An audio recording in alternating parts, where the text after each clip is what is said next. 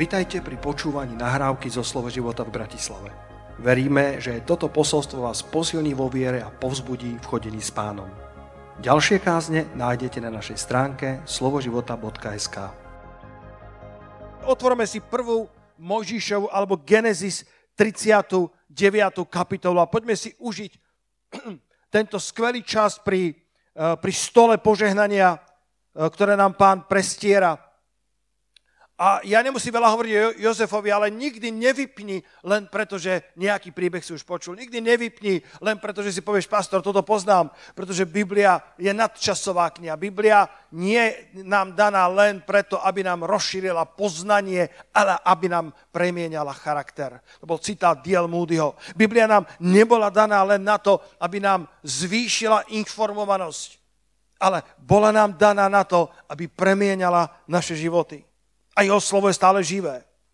A preto e, v 39. kapitole od prvého verša čítame o Jozefovi, že bol dovedený dole do Egypta. Jeden preklad hovorí, že ho odvliekli dole do Egypta. To sa mi zdá byť ešte príznačnejšie, že ho tam nedoviedli na uh, akomsi koči alebo nejakým úberom alebo, uh, alebo letecky. Bol dovlečený ako otrok v putách dolu do Egypta. Tak to hovorí tento preklad. Naozaj e, dolu, ako keby do, e, do degradácie od desiatim k piatim, pretože Jozef nebol hocikdo, Jozef bol synom bohatého muža, Jozef bol pravdepodobne e, ašpirantom na náčelníka, na vodca, na vodcu kmeňa, ale bol dovedený, zavlečený dolu do Egypta, kde ho kúpil Putifar, dvoranin faraónov, veliteľ kráľovskej stráže, človek egyptian z ruky Izmaelitov alebo Madianitov, to boli krutí ľudia, ktorí ho doviedli znova dolu. Ale verš 2, predtým ako e, upadneš do, do smutku z Jozefa, tak verš 2 hovorí, ale hospodin bol s Jozefom. A, a Jozef bol mužom, ktorému sa všetko darilo a tak bol v dome svojho pána toho egyptiana. Jozefa zradili vlastní bratia a hodili ho do prázdnej cisterny, aby sa ho zbavili. Jozefov život sa ocitol v, v slepej uličke. Jeho vlastný otec si myslel, že je mŕtvy, pretože bratia zamočili jeho odev do uh, krvi kozliat a doniesli otcovi, aby mu dokázali, že brat zomrel, že dravá zvera roztrhala. A bratia boli rozhodnutí vziať si toto tajemstvo so sebou do hrobu. Jozef nemal nikoho, na koho by sa mohol oprieť. Jozef nemal nikoho, na koho by sa mohol spolahnúť. Neviem, či to popisuje situáciu niektorých z vás. Dnes budem hovoriť kázanie na uh, také dve oblasti, ale ešte uh, predtým, ako ich popíšem, tak mi dovolte vyrozprávať tento Jozefov príbeh.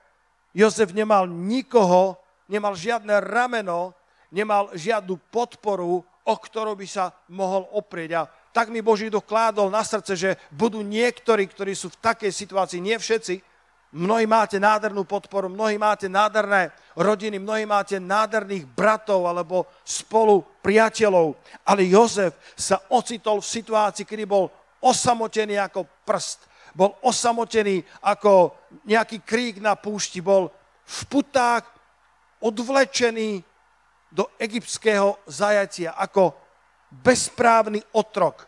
Bol na púšti, jeho baterka mobilu bola dávno vybitá, nemal komu zavolať, nemal sa o koho oprieť, jeho osud sa zdal byť spečatený.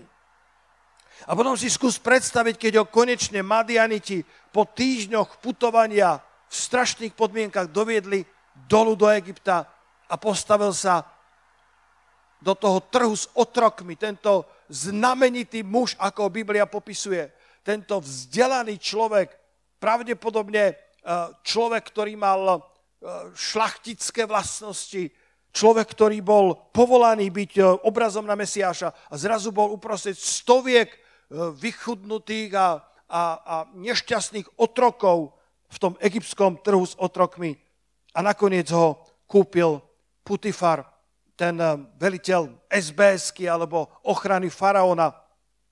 nech sa ocitneš v akékoľvek situácii, Boh má vždy riešenie. E, kúpilo ten správny otrokár, kúpilo ten správny putifar a celá tá história sa začala odohrávať v tom, čo sa javilo ako chyba alebo problém, ktorý nebol vyriešiteľný.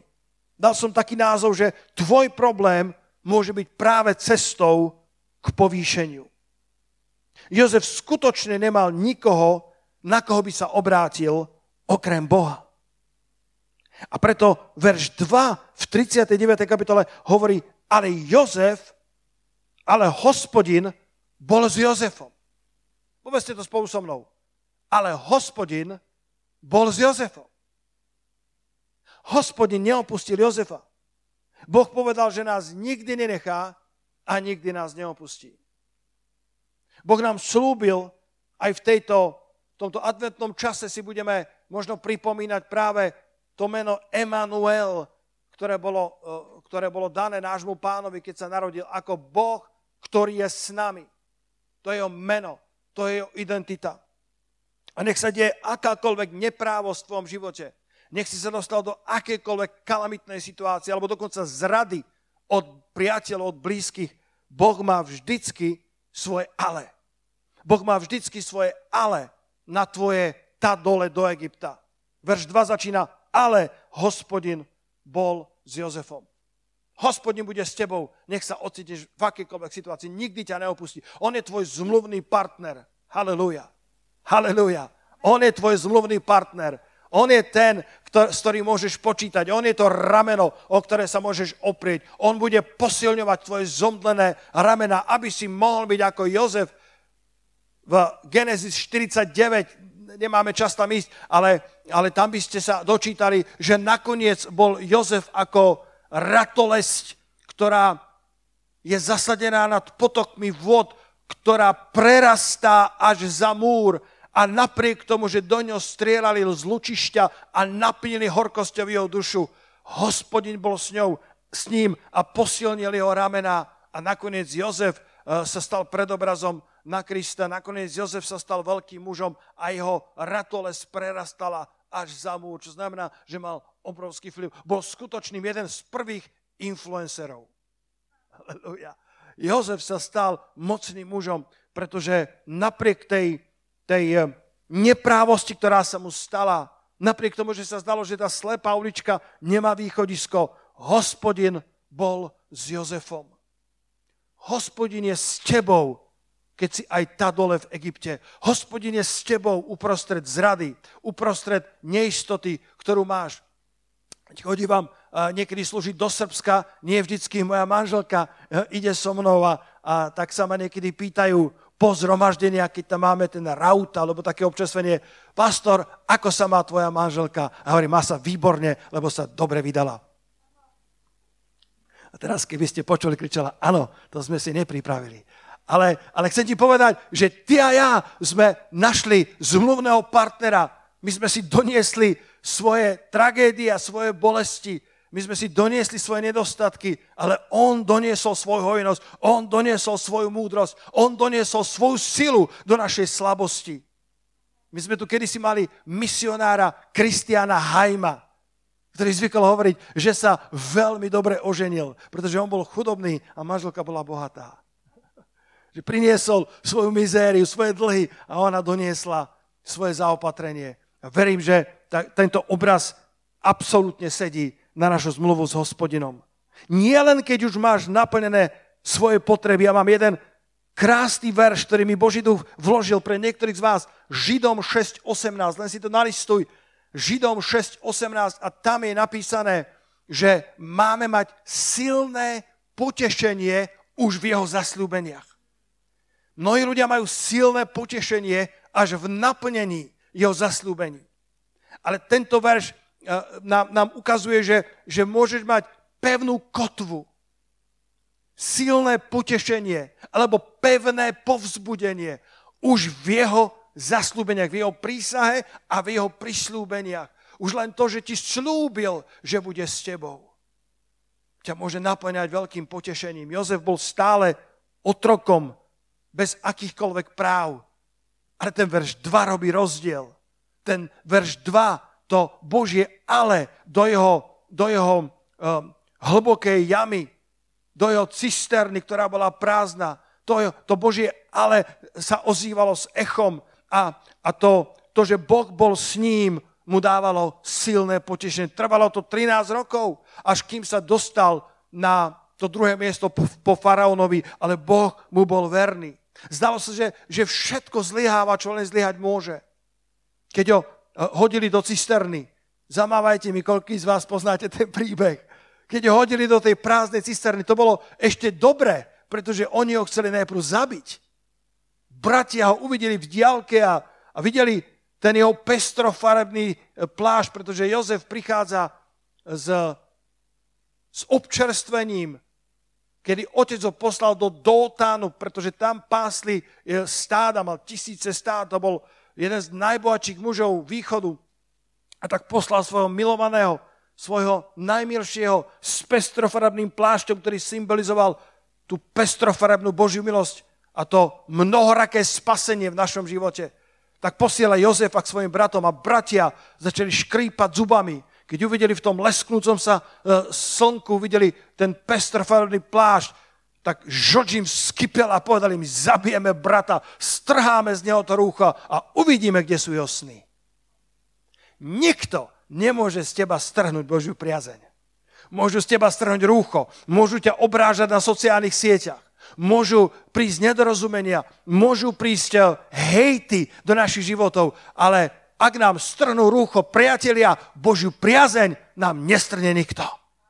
Božia priazeň je na nás naroubovaná, česky povedané. Božia priazeň, hospodin ako zmluvný partner, ale hospodin bol s Jozefom. On tam bol osamotený, nemal žiadne rameno, na ktoré by sa mohol oprieť, ale hospodin sa s úľubou pozeral na svojho milovaného Jozefa a povedal, Jozef, momentálne tomu nerozumieš, ale ešte nikdy si nebol tak dokonale v mojej vôli, ako práve teraz. Chceli ho zabiť. Ale Rúben, najstarší, ktorý už mal za ušami dosť veľa zlého, ležal s jednou zo ženín svojho otca a preto nakoniec si neodniesol požehnanie. Keby ste čítali v 49. kapitole, tak Rúben odišiel skrátka, pretože tvoje rozhodnutia sú dôležité. Tvoje rozhodnutia môžu uh, trigger, môžu spustiť požehnania alebo spustiť zlorečenstva. Ale Rúben spravil jedno dobré rozhodnutie a povedal, nezabíme brata, lebo bude mať, bude mať ďalší zlý bod u svojho otca. A tak povedal, hoďte ho do cisterny a myslel, e, Lacko, ja to tam mám, ten verš napísaný e, v osnovách, myslel si, že sa mu podarí vrátiť ho späť k otcovi. Myslím, že to 37. kapitola, len referenciu tam mám, 37. kapitola,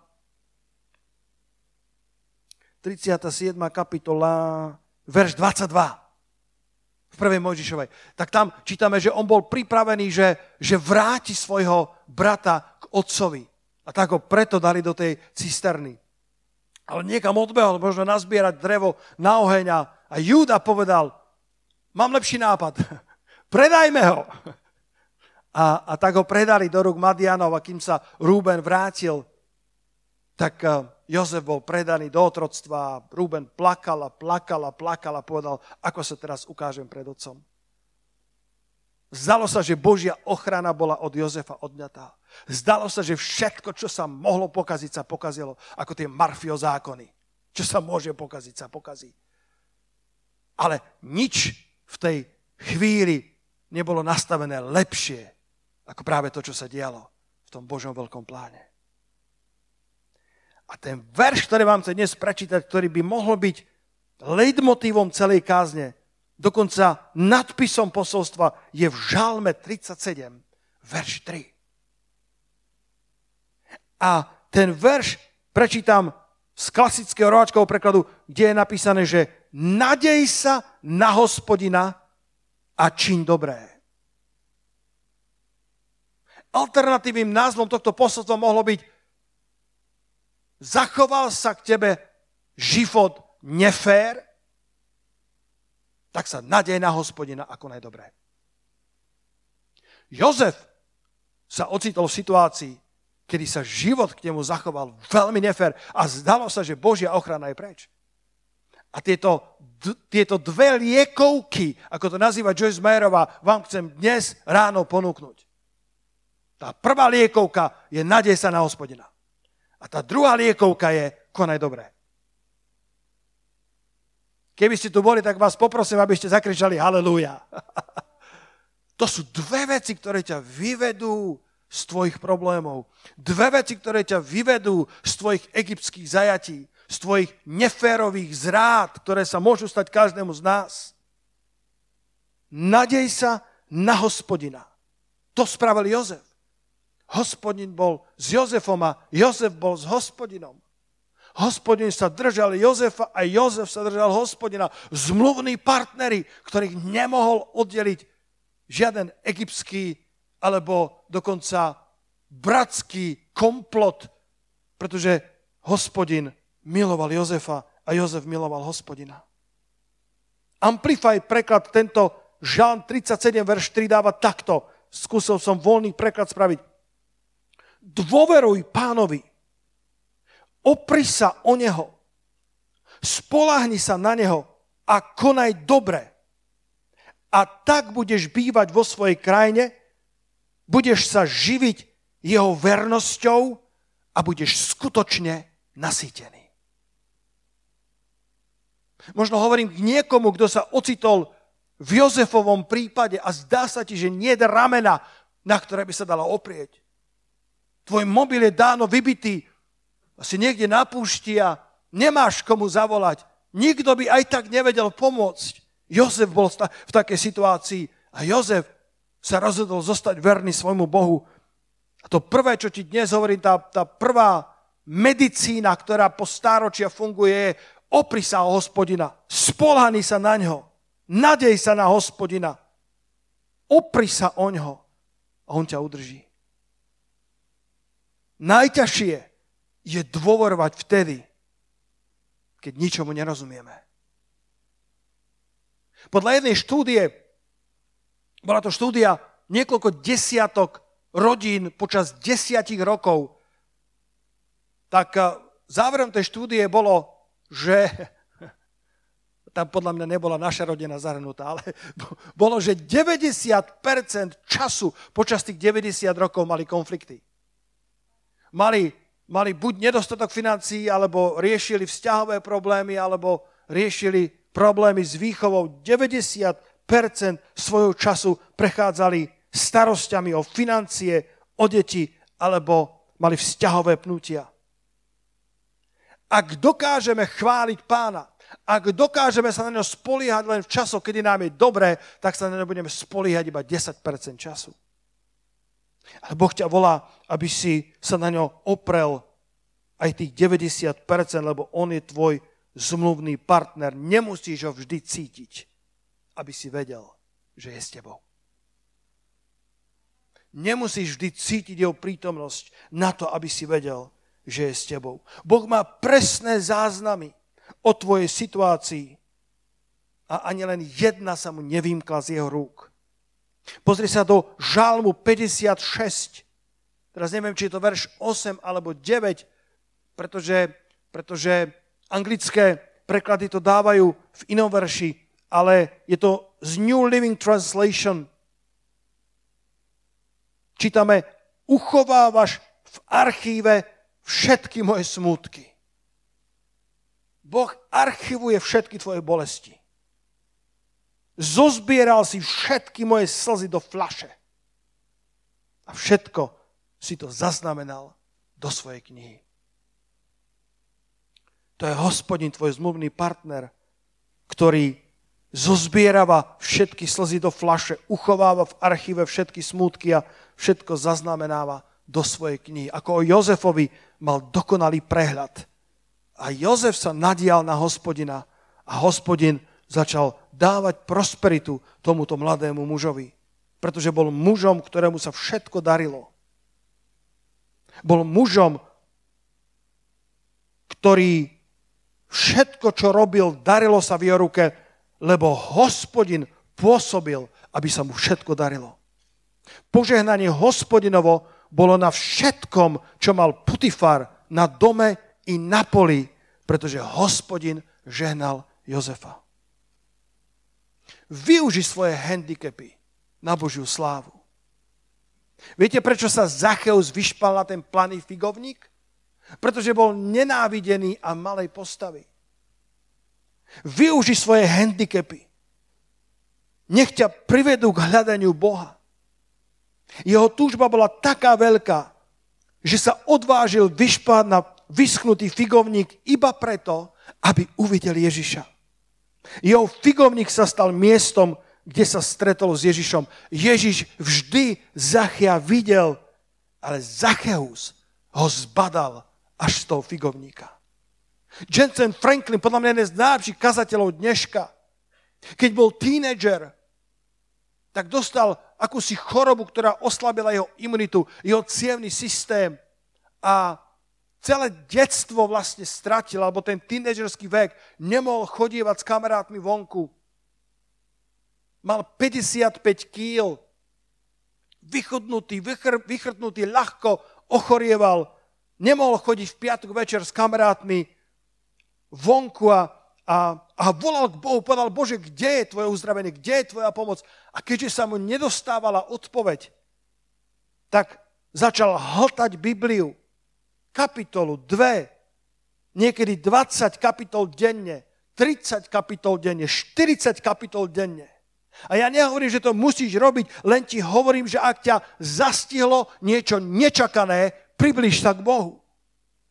Franklin hovorí, že toto obdobie bolo kľúčové. Tento handicap, ktorý zažil, bol kľúčový pre jeho povýšenie. Povedal, veľa som sa naučil o Bohu, lebo v ťažkých obdobiach sa o Bohu naučíte také veci, na ktoré by ste za normálnych okolností neprišli. Existuje štúdia v angličtine Cradle of Eminence, alebo Cradles of Eminence, čo je niečo ako kolíska vychierenosti alebo kolíska excelencie. Autormi sú Viktora Mildred Gerčelovci. A urobili prieskum alebo výskum medzi 400 úspešnými ľuďmi, ktorí sa dopracovali na vrchol spoločenského, kultúrneho alebo intelektuálneho rebríčka. Boli tam Winston Churchill, Mahatma Gandhi, Albert Einstein alebo americký prezident Theodore Roosevelt. A tá kolíska výnimočnosti, tá kolíska eminencie alebo takej vychierenosti je, je šokujúca. Že tá kolíska nebola dokonalosť, tá kolíska zďaleka nebolo všetko tip-top. Ale podľa toho prieskumu medzi 400 slávnymi ľuďmi až tri štvrtiny z nich vyrastali v chudobe, v prostredí narušené rodiny, mali panovačných rodičov, či takých, ktorí ich odmietali, vyrastali vo finančných problémoch, mali telesné handicapy, slabé výsledky v škole, alebo sa rozhodli pre kariéru, s ktorou rodičia neboli uzrozumení. Dokonca štvrtina z nich mala také závažné handicapy ako slepota, hluchota, krývali, mali obzvlášť nepekný fyzický vzhľad, nízky vzrast, nadváhu, alebo dokonca rečovú vadu. Kolíska výnimočnosti. Neexistuje žiadna výhovorka, priatelia. Dôveruj Bohu a donesieš ovocie bez ohľadu na tvoje handicapy. Nikto, kto ma počúva, nemôže povedať, že nemá žiadne handicapy. Teraz si pripomínam, keď sme boli kedysi na koncerte, myslím, že to bol Peťov koncert záverečný, klavírny, kde si ako si graduoval uh, z ľudovej školy umenia, tak si dodnes pamätám, že uh, prišiel tam akýsi bývalý absolvent a ten, čo zahral na klavíri, bolo neuveriteľné. Ja, ktorý mám trošku hudobný sluch, ale moji milovaní majú ešte oveľa lepší. My všetci sme boli uchvátení tou nádherou, tou šikovnosťou tých rúk a tých prstov a, a, a obrovský aplaus dostal ten bývalý absolvent. A potom sme išli za pani učiteľkou po tom koncerte a povedali, to, bolo, to bol výnimočný chalan, to bol výnimočný mladý muž. A ona povedala, viete, to bol môj jeden z najhorších študentov, ktorých som kedy mala. Jak, ako je to možné? Povedala, vy ste si ale nevšimli, že on ten klavírny koncert, keď ho hral, tak vy ste si nevšimli, že on má len na jednej ruke štyri prsty. A hovoríme, štyri prsty, nie je možné. A povedala, že bol to jeden z najhorších študentov, ale myslím, že cinkulárka alebo niečo mu zobral jeden prst. A on sa tak zaťal. On si povedal, aj just budem hrať na klavíri. A vieš si to predstaviť, on si musel upraviť všetky tie klavierne, tie klaviatúry, tie, všetky tie noty tak, aby ich vyhral iba deviatimi prstami. Postavil sa ako keby proti osudu a rozhodol sa, že bude dobrý napriek svojmu handicapu. Tvoja plodnosť nikdy nie je v rukách človeka. Kvitni v zemi, do ktorej si zasadený. Donášaj ovocie tam, kde si, možno si dolu v Egypte. OK. Boh nestratil nič z tvojho smutku, tvoje slzy zbiera do flaše, má presné záznamy o tebe a plánuje povýšenie, plánuje uzdravenie, plánuje víťazstvo, plánuje sa osláviť cez tvoje handicapy. Máš handicapy? Vitaj vo veľkej rodine handicapovaných ľudí. My všetci máme handicapy. Niektoré sú zjavné a niektoré ti nepovieme. Ale nikto z nás nie je bez nich. Zacheus bol veľmi bohatý a nebol colník, bol nadcolný. Bol riaditeľ všetkých colníkov. Ale bol malej postavy. Každý veľký človek, každý úspešný človek má svoje ale. Ale na každé ale nášho handicapu Boh má svoje ale, hospodín bol s ním a hospodín pôsobil, aby všetko, čo robí, sa darilo v jeho ruke. Ale priatelia, ešte mi zostalo 10-15 minút a to s radosťou využijem na druhú liekovku. Tá prvá liekovka bola dôveruj hospodinovi. Mnohí ľudia sú v tejto liekovke dobrí, dobrí. Berú tú medicínu pravidelne, berú, viete, tá medicína nemá dno. Tá medicína nemá expiráciu, môžeš ju brať kedykoľvek a nikdy sa nepredávkuješ. Ale nestačí. Ak sa chceš živiť spravodlivo, ak chceš kvitnúť v zemi, kde si zasadený, potrebuješ aj tú druhú časť Žalmu 37, verš 3. Nadej sa na hospodina a čiň dobré. Tá druhá liekovka je konaj dobre. Nečakaj, až kým bude všetko tak, ako má byť. Nestačí, aby si len dôveroval Bohu, budeš potrebovať ešte aj konať dobre. Prvá Mojžišova 39, pozri sa verš 4, nikdy som ho nevidel. Keď sa vrátime do toho príbehu Jozefovho, poznáme, ako ho Boh požehnal, poznáme, ako ho Boh chránil, poznáme, ako mu dal prosperitu, ale verš 4 a Jozef našiel milosť v jeho očiach a slúžil mu. Jozef slúžil svojmu otrakárovi. Jozef, Jozef slúžil vo svojom stave.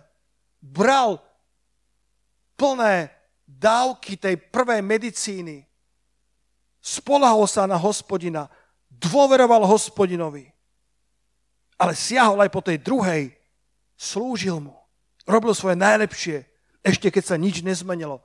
5. rok, 7. rok, 10. rok, až na 13. sa niekde dostáva vonku z toho otroctva.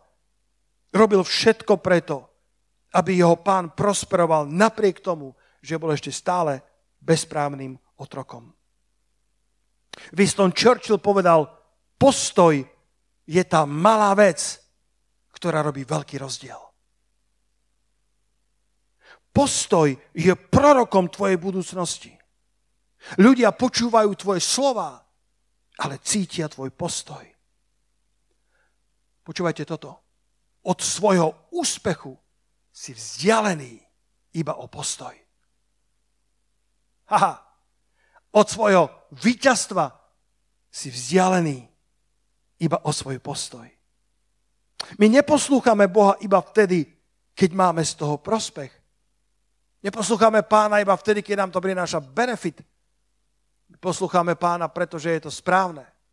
My neslúžime druhým ľuďom len vtedy, keď nás oceňujú. My nekonáme dobro iba vtedy, keď sa na to cítime. Čítame o Jobovi, keď sa modlil za svojich priateľov. V Jobovi 42, verš 10, možno poznáte. Joba, ktorý si prešiel veľkými útrapami. Joba, ktorý si prešiel veľkými bolestiami, ale Boh mal všetky jeho bolesti spočítané. Mali v archíve všetky jeho slzy.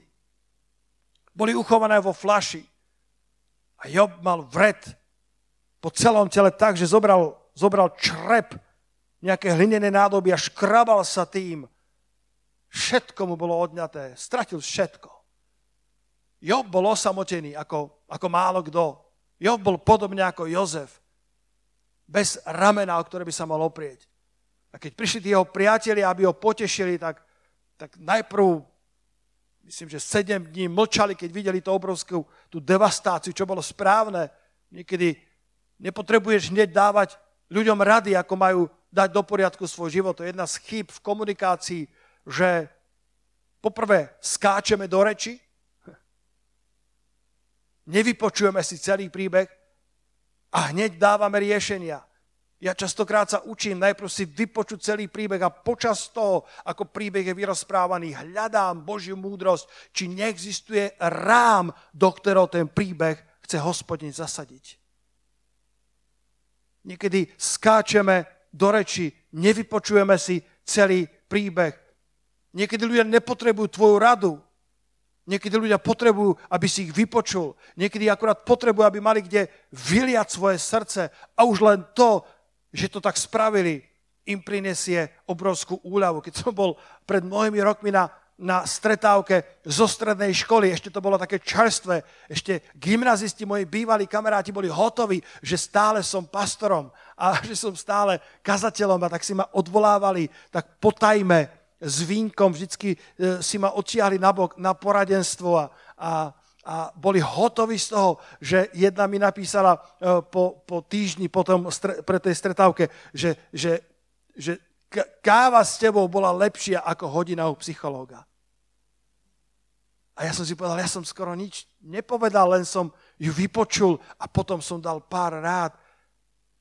A častokrát je to presne to, že potrebuješ akorát byť tam na porúdzi tomu núdzenému človeku a vypočuť ho. Ale títo jeho traja priatelia, chytrí, vzdelaní, zbožní, veľkí, ale po tých siedmých dňoch mlčania, čo bol pravdepodobne balzam na Jobovú dušu, začali ho obrážať, začali ho obviňovať, začali mu hovoriť nepravdy. A Job bol zdevastovaný, ďalšie šípy, tak ako Jozef, ktorý z lučišťa dostával šípy a jeho duša chcela byť naplnená horkosťou. A Job musel nastaviť štít viery a predsa vo verši 10 Počúvaj tento nádherný verš. A hospodin navrátil to, čo bolo odňaté Jobovi, keď sa modlil za svojho priateľa a hospodin pridal všetkého toho, čo mal Job dvojnásobne. Job bol ešte stále s obrovskými bolestiami, ešte stále mal vredy po celom tele a predsa sa modlil za svojho priateľa. Evangelický preklad hovorí takto. Hospodin zmenil Jobov údel Potrebuješ, aby sa zmenil tvoj údel? Potrebuješ, aby hospodin otočil kompas tvojho života, smerovku tvojho života. Potrebuješ, aby natočil tvoj život iným smerom, lepším spôsobom. Hospodin zmenil Jobov údel, pretože sa modlil za svojho blížneho. Niekedy sa vôbec necítime na konanie dobra, keď nám je ťažko. Koľký z vás súhlasíte so mnou? Niekedy chceme, aby všetci slúžili nám. Prečo by sme my mali konať dobro, keď nám je ťažko a utupno a zdá sa nám, že na nás celý svet zabudol a zdá sa nám, že démoni celého sveta dostali našu adresu. Spolahni sa na hospodina a konaj dobré. Nekonaj dobré len vtedy, keď sa na to cítiš. Pretože 90% nášho života je poprepletaných starostiami a výzvami a pnutiami a trenicami života. Konaj dobré, pretože je to Božie. Činiac dobré, neustávajte, lebo svojim časom budete žať neumdlievajúci. A nevieš, čo ťa čaká, keď budeš konať dobré. Väčšinou hospodín pripravuje povýšenie. Možno hospodín pripravuje e, veci, ktoré sú za tvojim ľudským porozumením, tak ako v živote Jozefa. Jozef slúžil Putifarovi, našiel milosť v očiach a namiesto toho, aby sa zavrel do horkosti a robil veci len preto, lebo by sa robiť mali, tá malá vec, ktorá robí ten veľký rozdiel, sa volá postoj. Jozef slúžil Putifarovi. Jozef slúžil vo svojej neferovej situácii, poslúchal hospodina, bol verný pánovi, aj keď sa zdalo, že všetká Božia ochrana a Božia priazeň bola preč.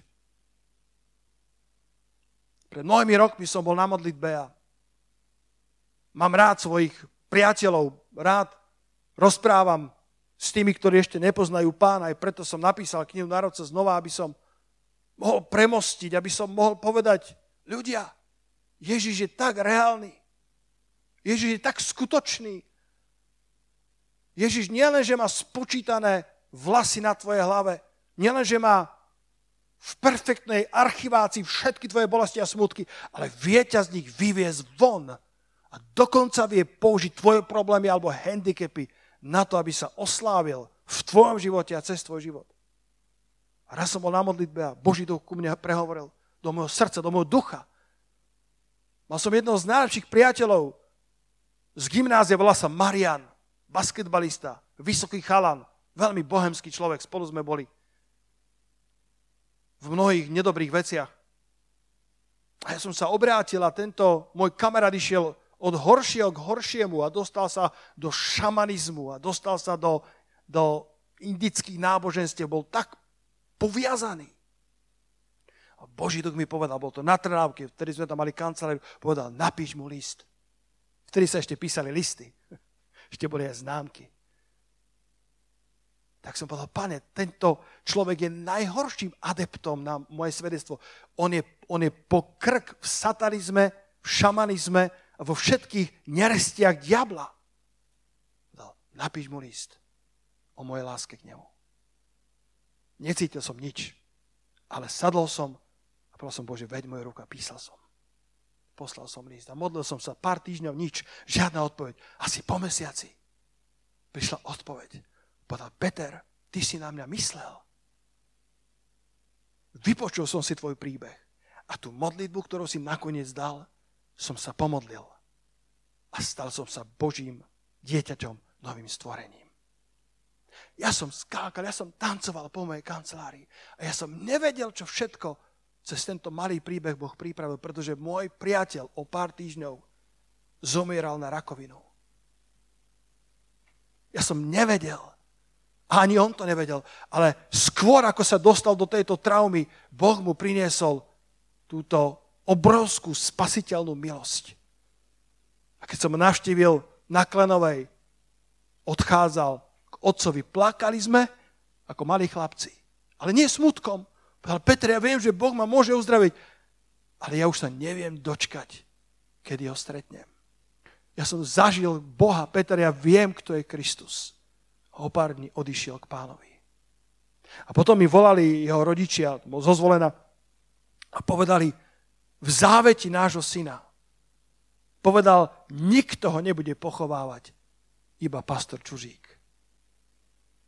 A tak vozvolenie bol veľký pohreb.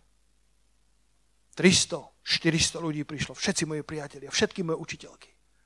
A ja som mohol vydať svedectvo o Kristovi. Mohol som vydať svedectvo o tom, že Marian sa znovu narodil a je teraz so svojím nebeským otcom. A prechádza sa prostred zlatých ulic Jeruzalema. Nenašiel by si jedno suché oko. A svedectvo o Kristovi zaznelo. Ja neviem, či to bol dokonalý Boží plán. Dobre, možno povieš, Boh ho mohol uzdraviť. Asi áno, určite áno. Ale napriek tomu všetkému, Boh sa mocne oslávil a svedectvo zaznelo do stoviek duší. Konaj dobre a spoliaj sa na hospodina. Boh je tvoj zmluvný partner. Ak ťa opustili všetci, Boh ťa nikdy neopustí. Ak ešte nemáš naplnené svoje zaslúbenia, maj silné počešenie v tých zaslúbeniach, ktoré ti dal. Pretože Bohu je nemožné oklamať v jeho prísahe a v jeho prísľuboch. Pretože Boh prisahal sám na seba, že ťa požehná a preveľmi rozmnoží. Boh hľadal väčšieho, pretože chcel ukázať ľuďom, že keď sa chce dotvrdiť nejaká zmluva, tak sa prisaha na to najväčšie tej sekulárnej sfére, na čo sa len dá. A tak Boh hľadal, na koho by prisahal, ale keďže nenašiel väčšieho, ako je sám, prisahal sám na seba. Pretože Boh je ten najväčší. A tak prisahal sám na seba. Aby ľuďom v ich telesnosti ukázal, že to myslí vážne. A v tých dvoch veciach je Bohu nemožné oklamať. V prísahe a v zaslúbeniach. A preto povedal, že ťa požehná a preveľmi ťa rozmnoží. A keď to tak urobí, tak to neurobí preto, aby zviditeľnil teba, ale preto, aby cez teba zviditeľnil seba. Aby ľudia, ktorí budú vidieť dobré skutky, ktoré konáš, oslavovali nebeského Otca. Mene Ježíša Krista. Amen. Poďme sa postaviť spolu. Tvoj problém môže byť práve cestou k povýšeniu. Tvoj handicap sa môže stať práve cestou, cez ktorú Boh sa bude oslavovať. Môže to trvať dlhšie, ako si si myslel. Môže to dlho vyzerať, ako keby sa to Bohu vymklo z rúk. Jozefov život bol zachránený Rúbenom, ale vošiel do toho Júda, ktorý ho predal do otroctva a vyzeralo, že viac platia Marfio zákony ako Božie. Ale Boh to mal všetko vo svojich rukách. Oveľa viac, ako by sa zdalo na prvý pohľad. Kto by kedy vedel, kto by kedy tušil, že toto bol ten Boží dokonalý plán a že Jozef musel ísť dole do Egypta, aby sa jedného dňa stal záchrancom celého sveta. Kto by kedy rozumel tomuto Božiemu plánu. Ale vidíš, dve veci musel spraviť. Chváliči, prosím, poďte na pódium. Dve veci musel spraviť. Verím, že tieto dve veci musíme spraviť my všetci. Dôverovať Bohu. Liekovka číslo 1. A to druhé, konaj dobre. Liekovka číslo 2. Nečakaj, až dokiaľ bude všetko OK a potom budeš konať dobre. Nečakaj, dokiaľ budú naplnené tvoje potreby. Job bol stále v bolestiach. A keď sa modlil za svojich priateľov, Boh zmenil Jobov údel. Boh zmenil históriu života a poženal dvojnásobne. A Job nakoniec žil do, do krásnej staroby. Dožil sa ďalších niekoľko dekád rokov. Videl synov svojich synov a všetko, čo stratil, mu Boh vrátil dvojnásobne. Niektorí z vás ste v stave, kedy strácate, kedy vám nepriateľ kradol pokoj, kradol vzťahy, kradol víťazstva, zaslúbenia sa zdajú byť tak zahmlené, ako ešte nikdy.